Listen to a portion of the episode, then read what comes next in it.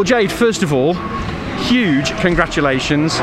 Points. Absolutely right. It was the point. Let's, let's get it right. Let's not, let's not get ahead of ourselves, but what a great achievement. Well done. Yeah, I mean, I don't want to over celebrate a single point, but I think it's more the milestone than it is the, the point itself. It's, it's showing that I'm progressing and you know that you know it was only the second race weekend of the season and we're already kind of in that mix a little bit we'd had a tough morning with race one and two so race three was that sort of silver lining that sent me home with a smile on my face what was the strategy for snetterton which was hot and tyre degradation and it's a difficult circuit uh, anyway yeah i mean the, we struggled as a team we struggled we struggled with straight straight line speed and you know when i'm down in the pack and i'm getting sort of disheartened that i'm running 20 something i have to then look at these two uh, teammates and they were only running sort of 16th, 17th, or you know just a little bit higher up. So it was all relative. You know, we did struggle that day. Um, we're not sure completely why, but when me and Josh strapped those soft tyres on for race three, it kind of gave everyone that sort of boost um, to show that actually we came away with some, some worthy points for, for Josh and a little single point for me.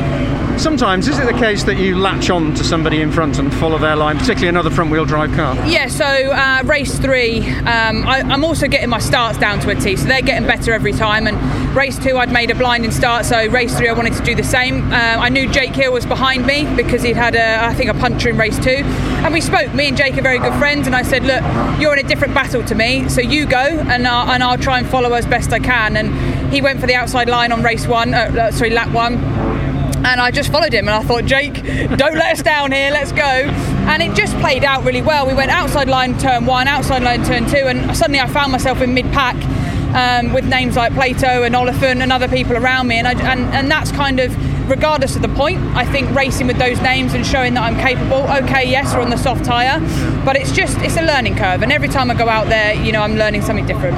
Brands Indy tends to favour front wheel drive. It's very stop start. You've got no ballast as well, which must be part of your strategy and thinking for quali at least. Yeah, I mean it's going to be tough. There's 30 of us on a, on on the grid on the track, and it's a it's a short circuit. So qualifying's all going to be about finding that space on circuit. Um, like I, I say all the time, I've got two great teammates. Senna is brilliant. He was brilliant at Snetterton with with towing me round and trying to help me where he can. Josh is kind of on his own sort of timetable because he's obviously at the front of that pack in the championship.